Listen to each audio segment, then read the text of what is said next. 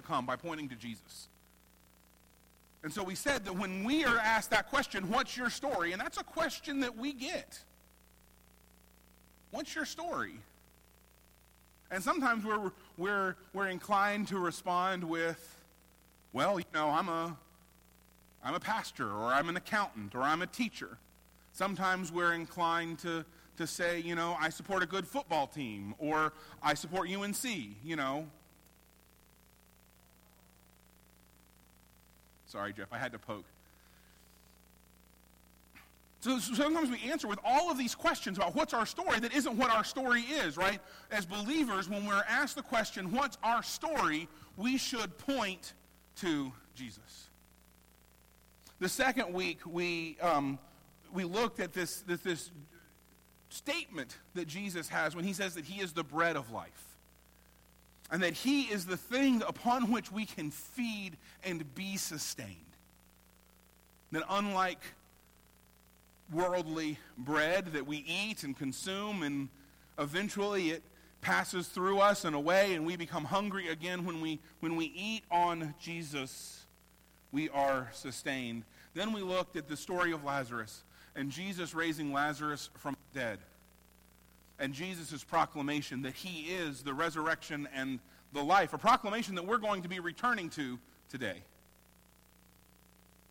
And then last week we looked at this, this idea of abiding, of resting, of remaining in Jesus. And so this week we're looking at the very best news in the world. The very best news in the world, which is the resurrection. As you can see from the slide, we are going to be um, once more in the book of John. We're going to be in the twentieth chapter. We're actually going to look at the entirety of the chapter. And so I know that it's a little long, um, but I would encourage you to stay with me. So if you're willing and able, please stand as we read God's word together. I recognize that it's long. If you at some point need to sit, um, do so. At some point, if I need to sit, I will do so. On the first day of the week, Mary Magdalene came to the tomb early while it was still dark. And she saw the stone that had been removed from the tomb. So she went running to Simon Peter and to the other disciple, the one Jesus loved, and said to them, "They've taken the Lord out of the tomb, and we don't know where they've put him." At that, Peter and the other disciple went out, heading for the tomb. The two were running together, but the other disciple outran Peter and got to the tomb first. Stooping down, he saw the linen clothes lying there, but he did not go in. Then following him, Simon Peter also came. He entered the tomb and saw the linen cloths lying there. The wrapping that had been made on his head was not lying with the linen cloths, but was folded up in a separate place by itself. The other disciple, who had reached the tomb first, then also went in, saw, and believed. For they did not yet understand the scripture that he must be ra- that he must rise from the dead. Then the disciples returned to the place where they were staying. But Mary stood outside the tomb, crying. As she was crying, she stooped to look into the tomb. She saw two angels in white, sitting where Jesus' body had been lying, one at the head, the other at the feet. And they said to her, "Woman, why are you crying?" "Because they've taken away my Lord," she told them, "and I don't know where they've put him." Having said this, she turned around and saw Jesus standing there. But she didn't know it was Jesus. "Woman," Jesus said to her, "why are you crying? Who is it that you are seeking?" Supposing that he was the gardener, she replied, "Sir, if you've carried him away, tell me where you've put him, and I will take him away." Jesus said to her, "Mary." Turning around, she said to him in Aramaic, "Rabboni," which means teacher. "Don't cling to me," Jesus told her, "since I have not yet ascended to the Father, but go to my brothers and tell them that I am ascending to my Father and your Father, to my God and to your God." Mary Magdalene went and announced to the disciples, "I have seen the Lord," and she told them what he had said to her.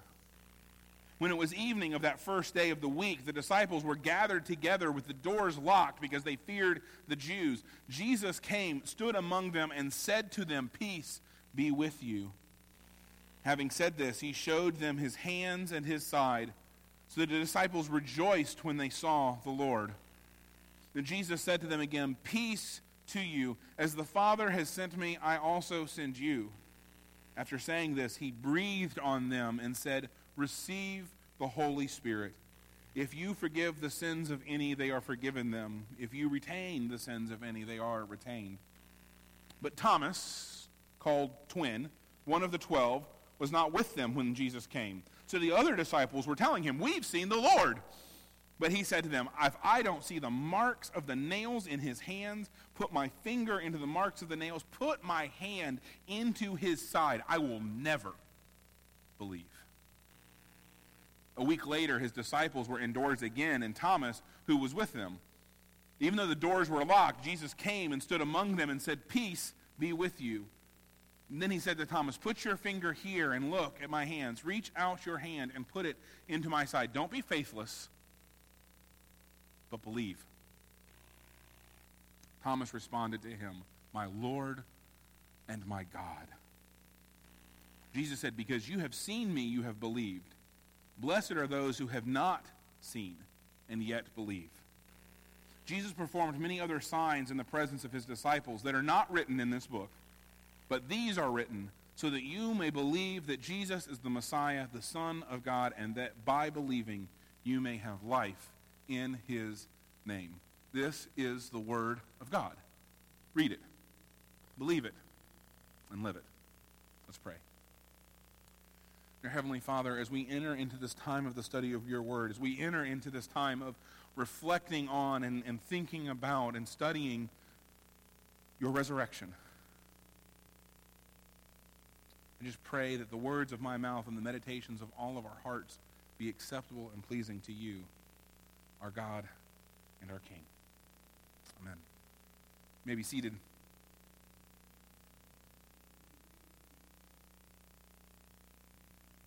So we're going to start today not by diving into this passage, but by visiting very briefly Paul in First Corinthians. In First Corinthians fifteen, the third and fourth verse, Paul says this, "For I passed on to you as most important what I also received, that Christ died for our sins according to the Scriptures, that he was buried, and that he was raised on the third day according to the Scriptures." And then a little later in verse fifteen and verse eleven, chapter fifteen and verse eleven, Paul says this, "Whether then it is I or they, so we proclaim, so you have believed." See, Paul is, is telling the Corinthians, telling us something that's really important. This This event that we see in John chapter twenty, this event that we that we call the resurrection of, of Christ, this is this is the point. And so, like Paul, we don't necessarily preach John twenty every week, but every week we try and make it a point to exalt the crucified and risen Christ. See, all of Scripture, all of history, either points forward to or back to Christ. We're um, we're getting ready to, to, to paint the nursery. And so as we were getting ready to do that, I decided that um, the, all of the hinges have been painted over, and there are these really old, really pretty brass hinges. And so I I want to clean them up. But in order to clean them up, I've got to get them off the, the door, and they've all been painted over. So I had a very frustrating time yesterday trying to scrape paint off of screws so that I could get my screwdriver in and pull it off. But, but you know, when, when you untake the hinge off, right, the door doesn't work, because the door only works because it's what connects the, the door to the wall is that hinge. And everything pivots around that. And and you can take these solid wooden doors that we have in our house, these old, probably been in the house since it was built almost one hundred years ago, these solid wood doors that are pretty heavy, and you attach them to just two fairly small pieces of brass, and you can you can move.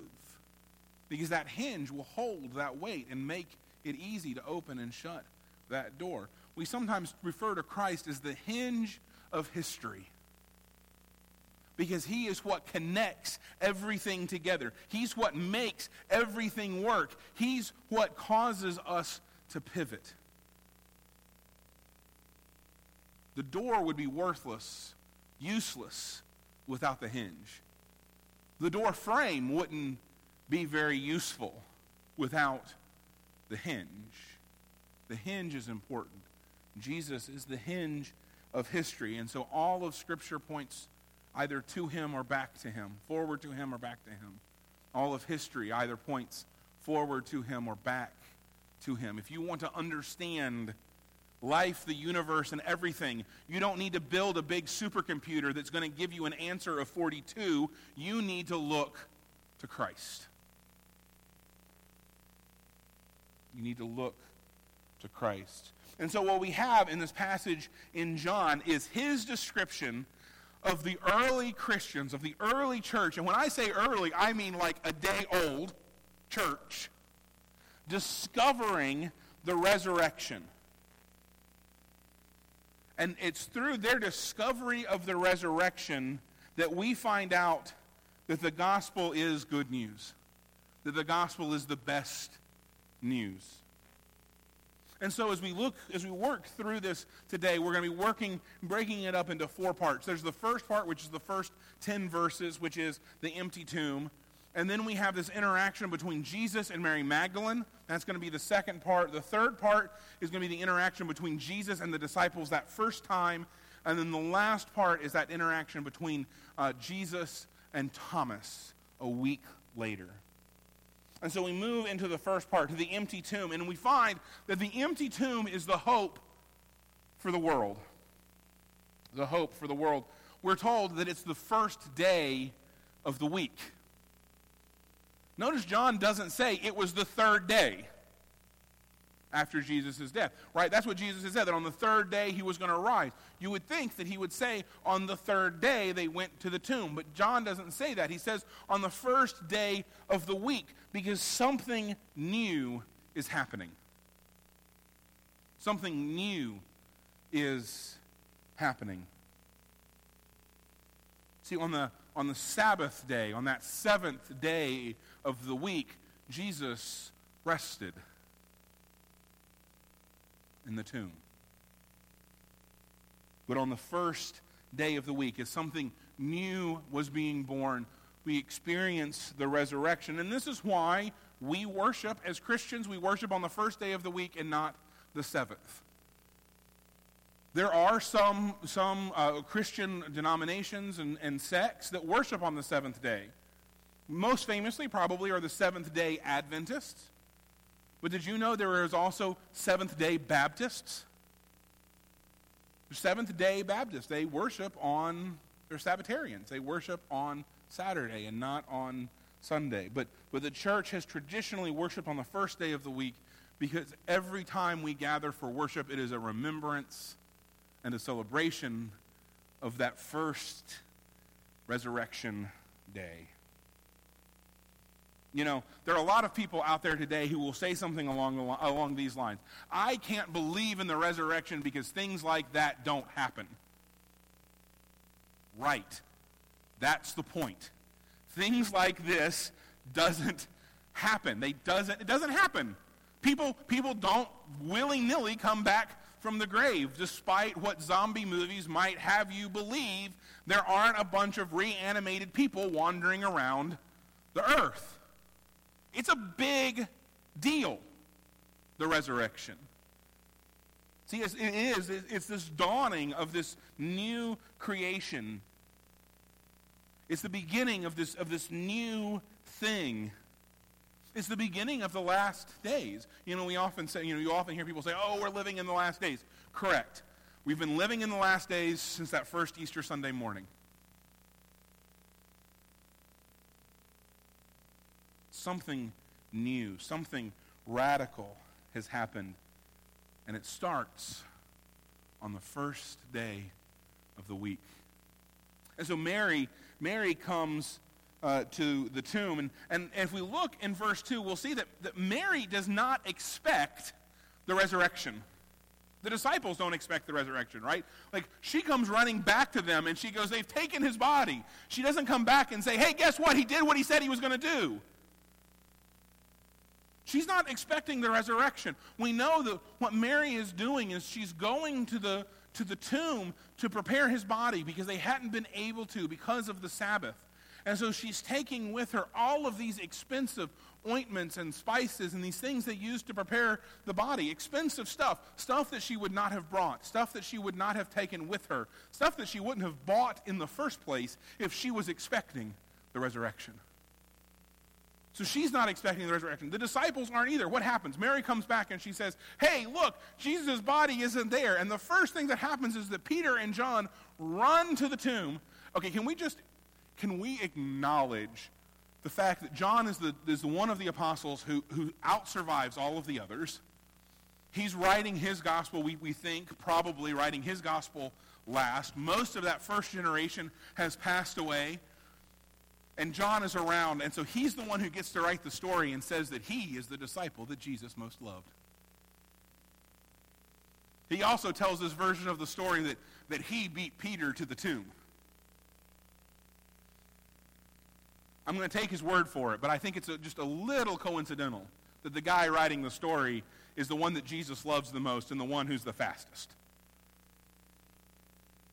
But but what do they do? They run. They run to the tomb and they look in and, and they don't say, oh my goodness, he did exactly what he was said he was going to do. He's raised himself from the dead. He lives. No, they sit there and they go, duh, the tomb is empty. What happened? John tells us, he said, they didn't understand the scripture. See, belief in resurrection, this was not a common belief. The Greek and the Romans certainly didn't believe in it. Some Jews, not all, some Jews believed in a resurrection that would happen sort of at the end of time, the final resurrection, the bodily resurrection in the, at the end of days. But, but none of them believed that something like the resurrection of Jesus was something that happened all the time.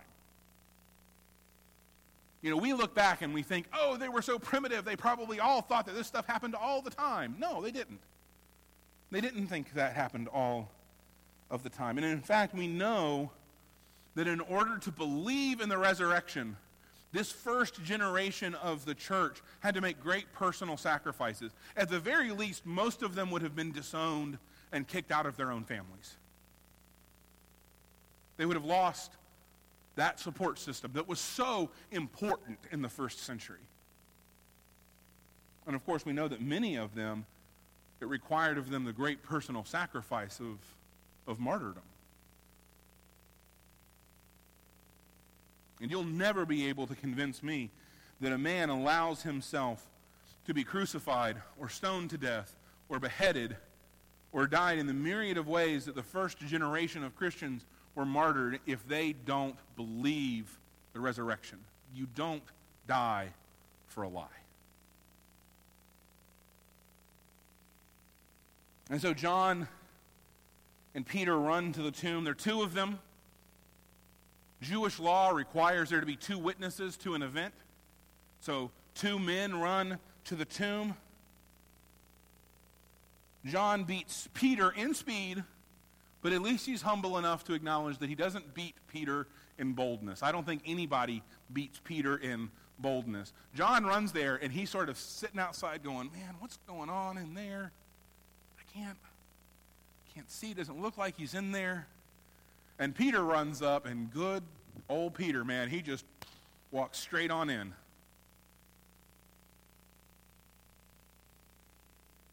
And what do they see? They see the, the burial cloths. A couple of weeks ago when we talked about Lazarus, right? We talked about how Lazarus was bound up. We talked about the burial clothes then. So they see these burial clothes. So what does this mean? This means the body hasn't been stolen. Because if you're going to steal a body, you don't unwrap it and fold everything up and then take just the body, right? If for no other reason than arms and legs and everything go akimbo. You want everything contained, so you leave it wrapped up and you take it all with you. we also get this this little bit, the, the, the, the cloth that had wrapped his face was was folded up and placed separately. These, brothers and sisters, these are vivid details. These are vivid details, but they're not the sort of thing that someone would make up. It bears the witness of accurate eyewitness testimony. And then, so what happened? So John and, and Peter decide that they, they, they're trying to figure this out. And we're, we're told, again, we're told that they didn't understand the Scriptures. And so they're left trying to piece all of this together. This is the, this is sort of the, the big E on the eye chart, right? You, you've been recently to get your eyes, your eyes checked. And, you know, it's, it's almost always that first letter is a really big E. And if you can't see that E, you're in trouble, right? Some of us, when we don't have our glasses on, we can't see that big E. That's the that's the base. That's where we start.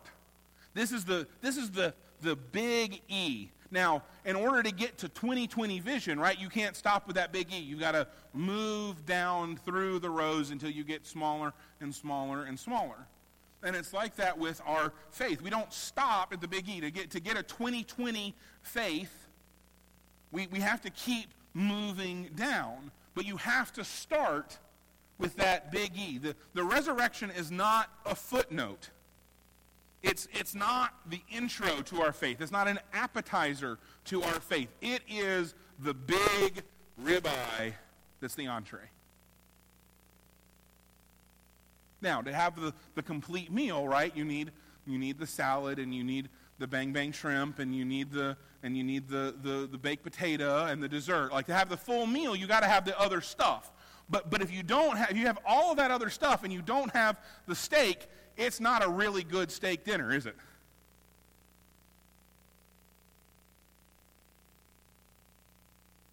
It's an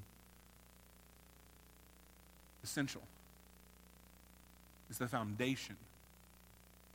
Without the resurrection, our faith is nothing. We live in a day in which people struggle with both fear of death and meaninglessness of life. People are, are scared of death, aren't they? I feel like the last ten or eleven months have really shown us the deep fear that resides in our culture of death. But there's also this, this, this fear of meaninglessness in life. That life is meaningless, that there's no that there's no point. It's just all a bunch of nihilism. The, the, the life has no point. But here's, here's the fact. Resurrection solves both of these problems.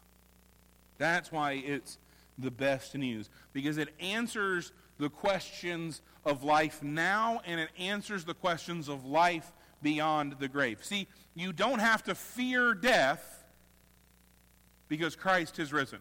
Or let's let's put it let's put it in the words from the, the song that we just sung. You don't have to fear death because he lives. You don't you can have a new life because he lives. Your life does matter because he lives. The resurrection not only en- enables us to have access to eternal life, but it shows us that our life, our being, our existence has meaning.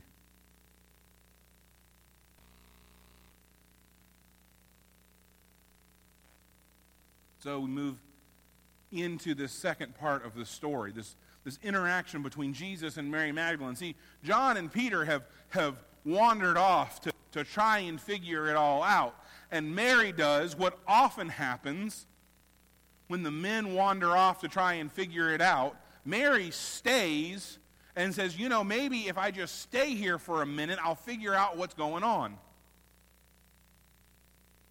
And we find in this interaction between Jesus and Mary, grace for the broken. You know, Mary Magdalene becomes the first person to proclaim the resurrection of Jesus. Mary Magdalene becomes the first person to proclaim the good news. We have four Gospels, and there are different details that are in each Gospel. But one of the things that we know is that we know for a fact that there is no doubt that Mary Magdalene was the first person to proclaim the resurrection, because all four Gospels have it that way. The scholar J P Lange says this, that the first Easter message addressed by Christ to the apostolic circle itself was discharged by a woman, a female disciple who, without a doubt, was formerly a great sinner. We see here that Mary is the recipient of three particular graces. She sees angels. And in Scripture, that is a sign of God's grace. If you if you have the if you are given, if you are gifted angels, the sight of angels, that is a demonstration of God's grace to you. She also is the first to see the risen Christ, the risen Lord. She sees those angels and she turns around and he's right there. And she also has this grace of being the first to proclaim his resurrection. But I want to be clear, if the disciples had made up this story, if the disciples had sat down, you know, a week or two after the resurrection, after the crucifixion, and had said, you know, um, it's a really bad thing that Jesus was crucified, and you know, so let's make up a bunch of stories so that we can spend our lives wandering all over the world, destitute, dirt poor, and die at the hands of the Roman Empire. Let's make up something. And if they had made it up, they would not have made up this story. They would not have made up Mary being the one who comes to the tomb. They wouldn't have even have included her. And why? Well, first of all, and ladies, I'm just being honest, they would not have included her because she was a woman. Women were not allowed, in the, according to the Mishnah, according to the, the extended Jewish writings, women are not allowed to give testimony in court. Women are not viewed as reliable witnesses. At the time. Not by me. Just want to be clear. I see the daggers coming my way already. But she's, she's, she's a woman. And in fact, Celsus, who is a, a Greek pagan writer and philosopher in the second century, he's writing against the church, and he's writing against the resurrection. And, and he's he's trying to push back on this because, because the gospel is changing everything, and he doesn't like it. He's a grumpy Greek. And one of the things that he states is he says that he's convinced that none of it is true because, quote, it's based on the testimony of a woman, and this is a quote, and we all know that women are hysterical. He calls it women's gossip. Women are, are marginalized. If you're going to make up a story, the first person that you have witness an event is not going to be a woman. If you were making up a story in the first century, just not. It's not, it's not believable. And the second thing that we know about Mary is we know that she was, earlier, that she was demon-possessed. In fact, Luke tells us that she had been possessed by seven demons. So if you're going to make up a story, it's a bad idea. It's a bad idea to say that the, the, the, the person, that it's the, the central witness in the story is a woman. It's an even worse idea to make your central witness in your story someone who everybody knows had been demon-possessed. You're just not going to make this story up. But each one of the Gospels makes it clear that Mary was the first witness to the resurrection.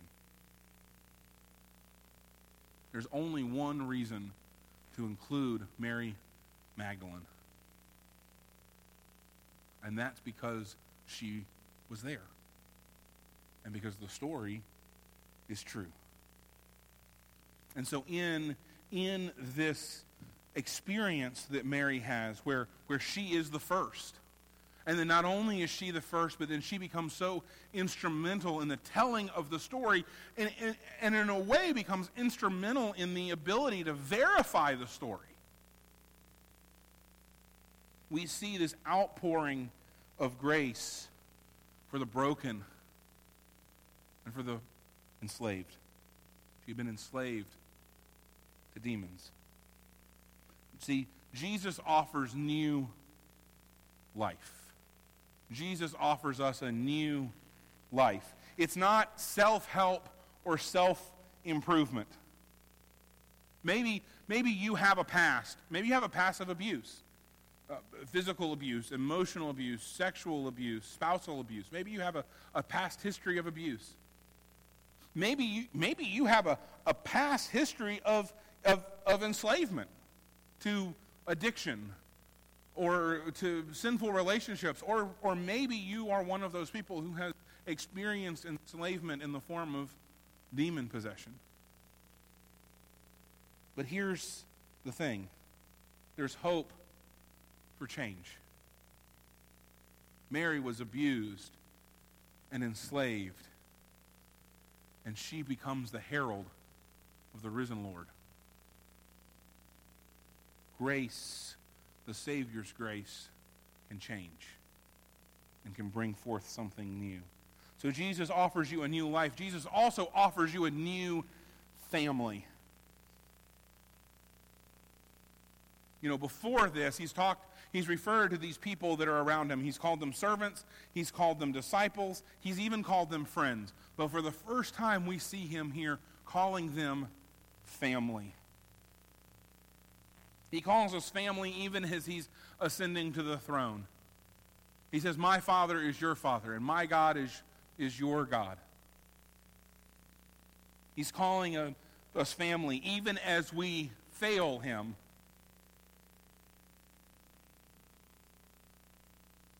Jesus calls those that have abandoned him family.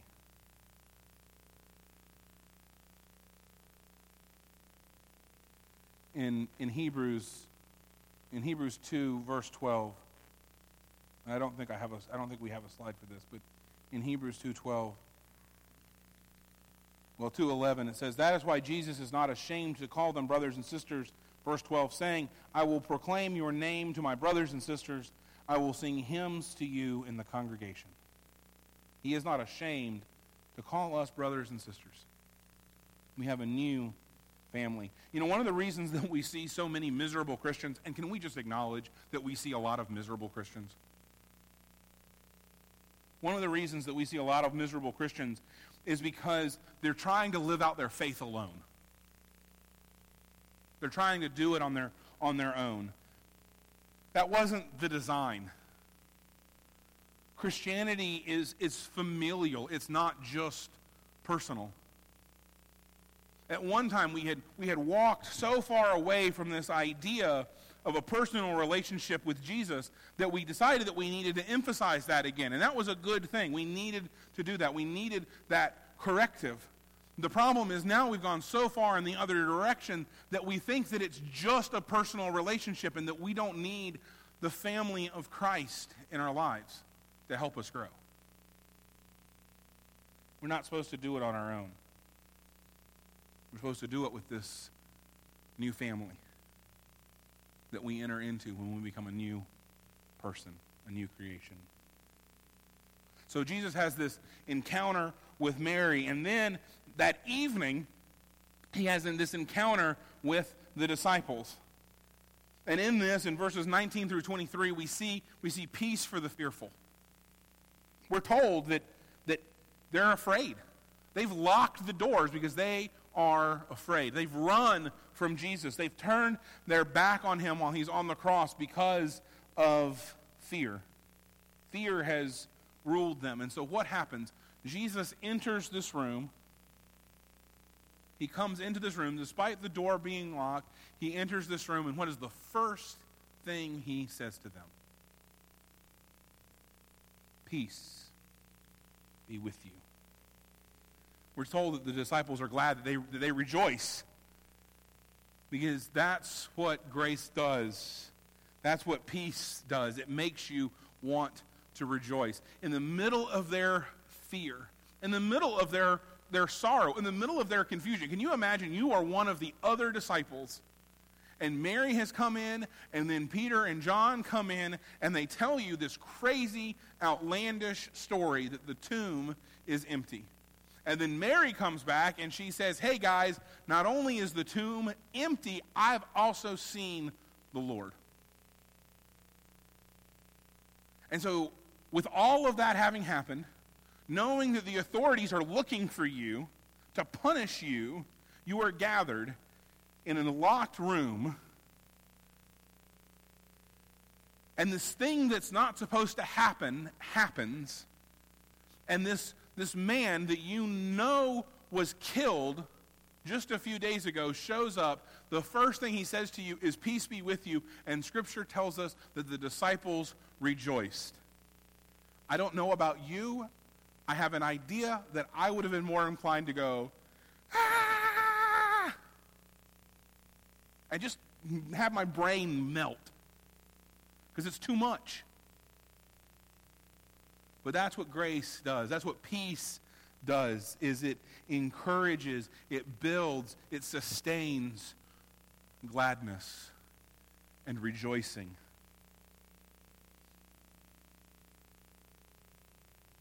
You know, we all know that that that admonition that they will know us by our love. I think one of the other things that we should say, and this isn't in Scripture, but I think it's, I, but I still think it's biblical. I think it's scriptural. I think it's based in Scripture. Is they should be able to know us by our joy. And yet, a lot of us go around like sourpusses all the time. We don't demonstrate a lot of joy, a lot of gladness in our lives. What does Jesus do with these disciples? Does he come in and does he say, how dare you? You turned your back on me. You abandoned me. I'm done with you. I'm going to go find another group of people. He kicks them off the team, right? No. He hands out captain's patches to everybody so they can put them on their robes, because they're the captain of the team now.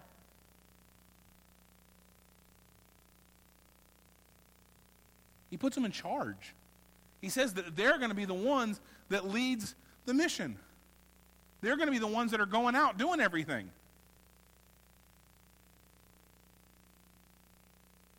Because he offers peace for the fearful.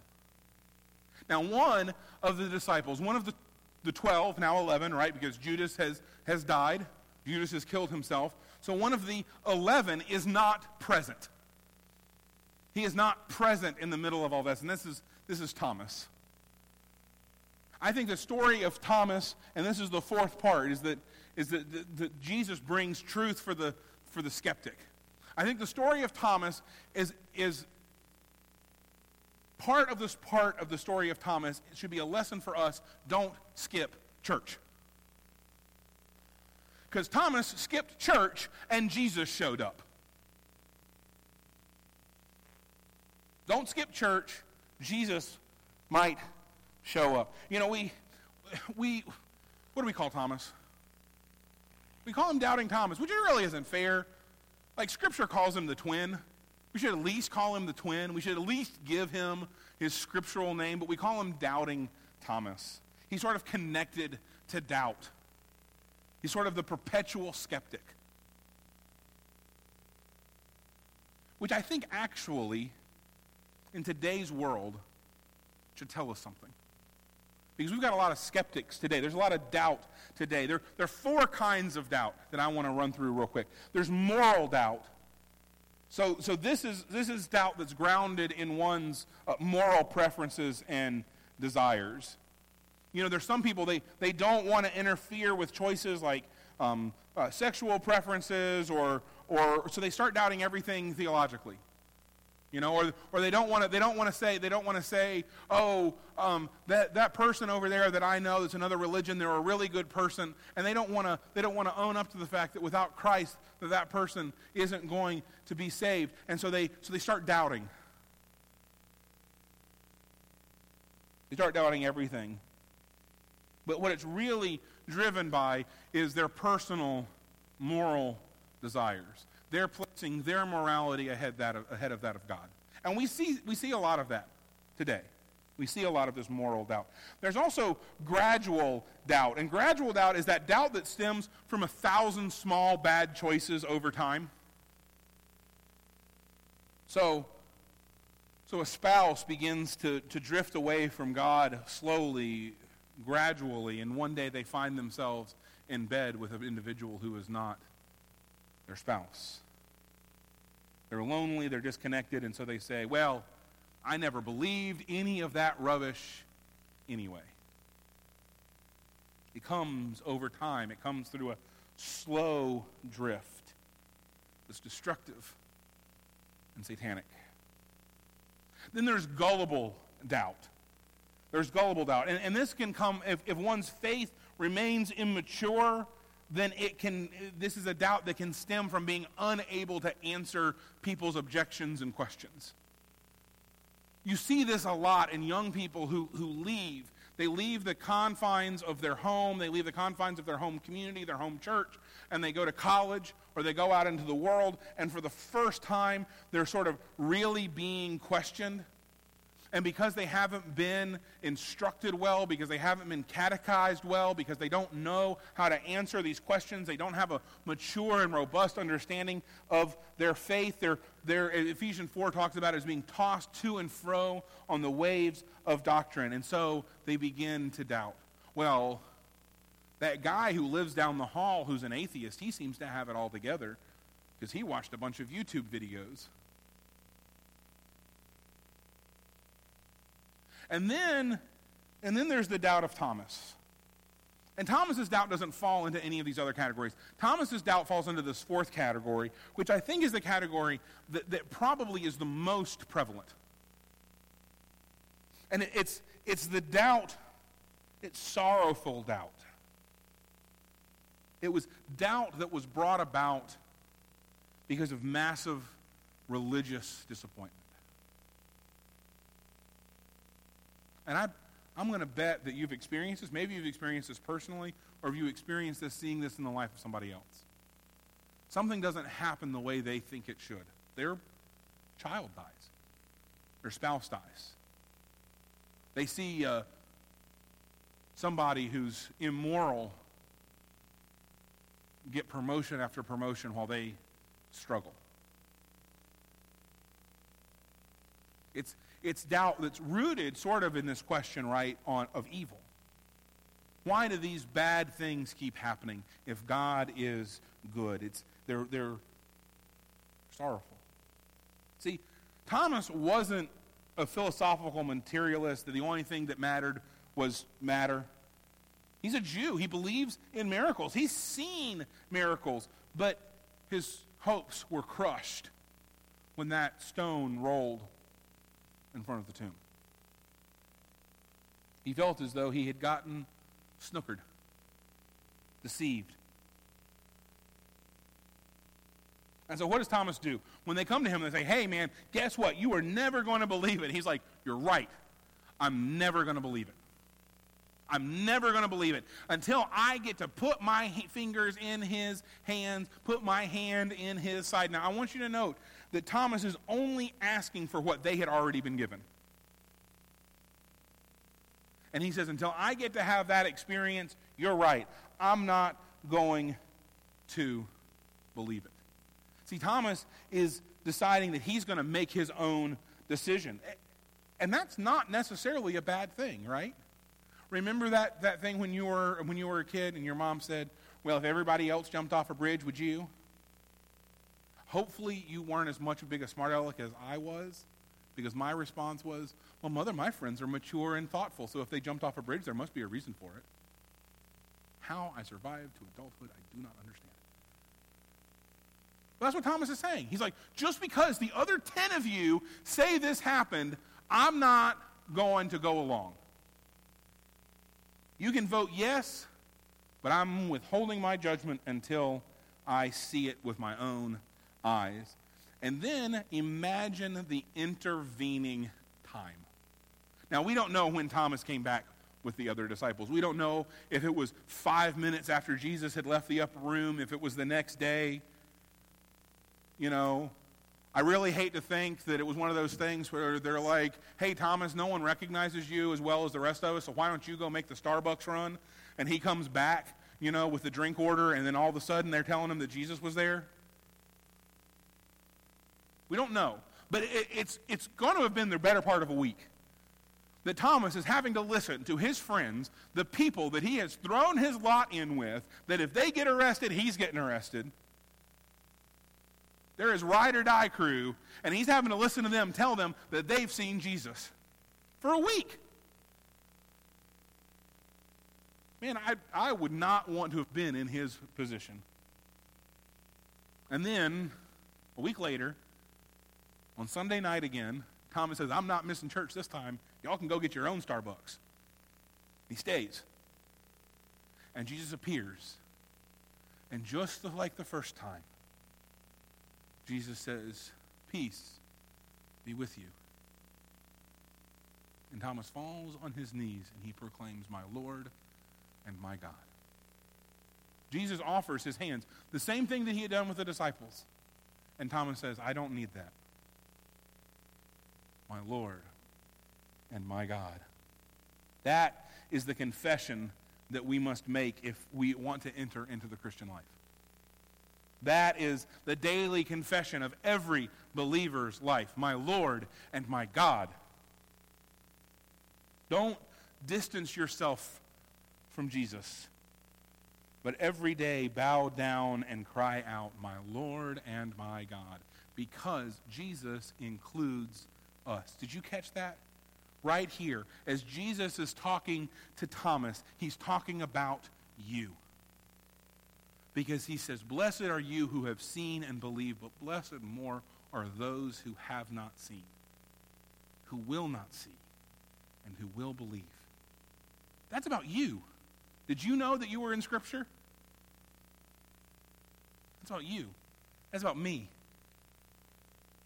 He's, Jesus includes us. John, John wraps up, just as he said, just as, as Jesus has, says this, blessed are those who have not seen and yet believe. John, John takes this moment and he sort of steps out of the story to tell us why he wrote all this down.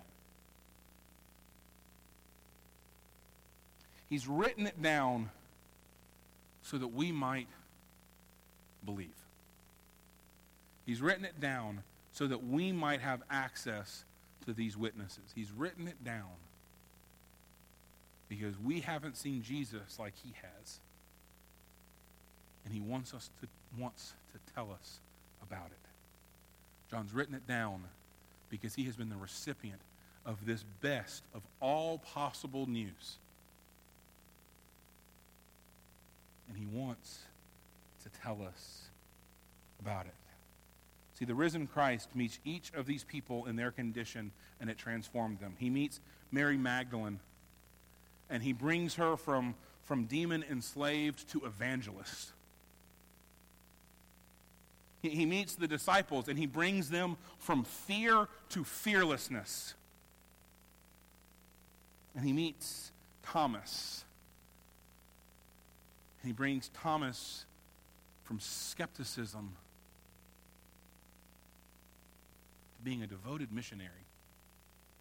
Thomas will eventually go as far east as India. There are, there are Christian communities in India to this day that were originally evangelized by Thomas.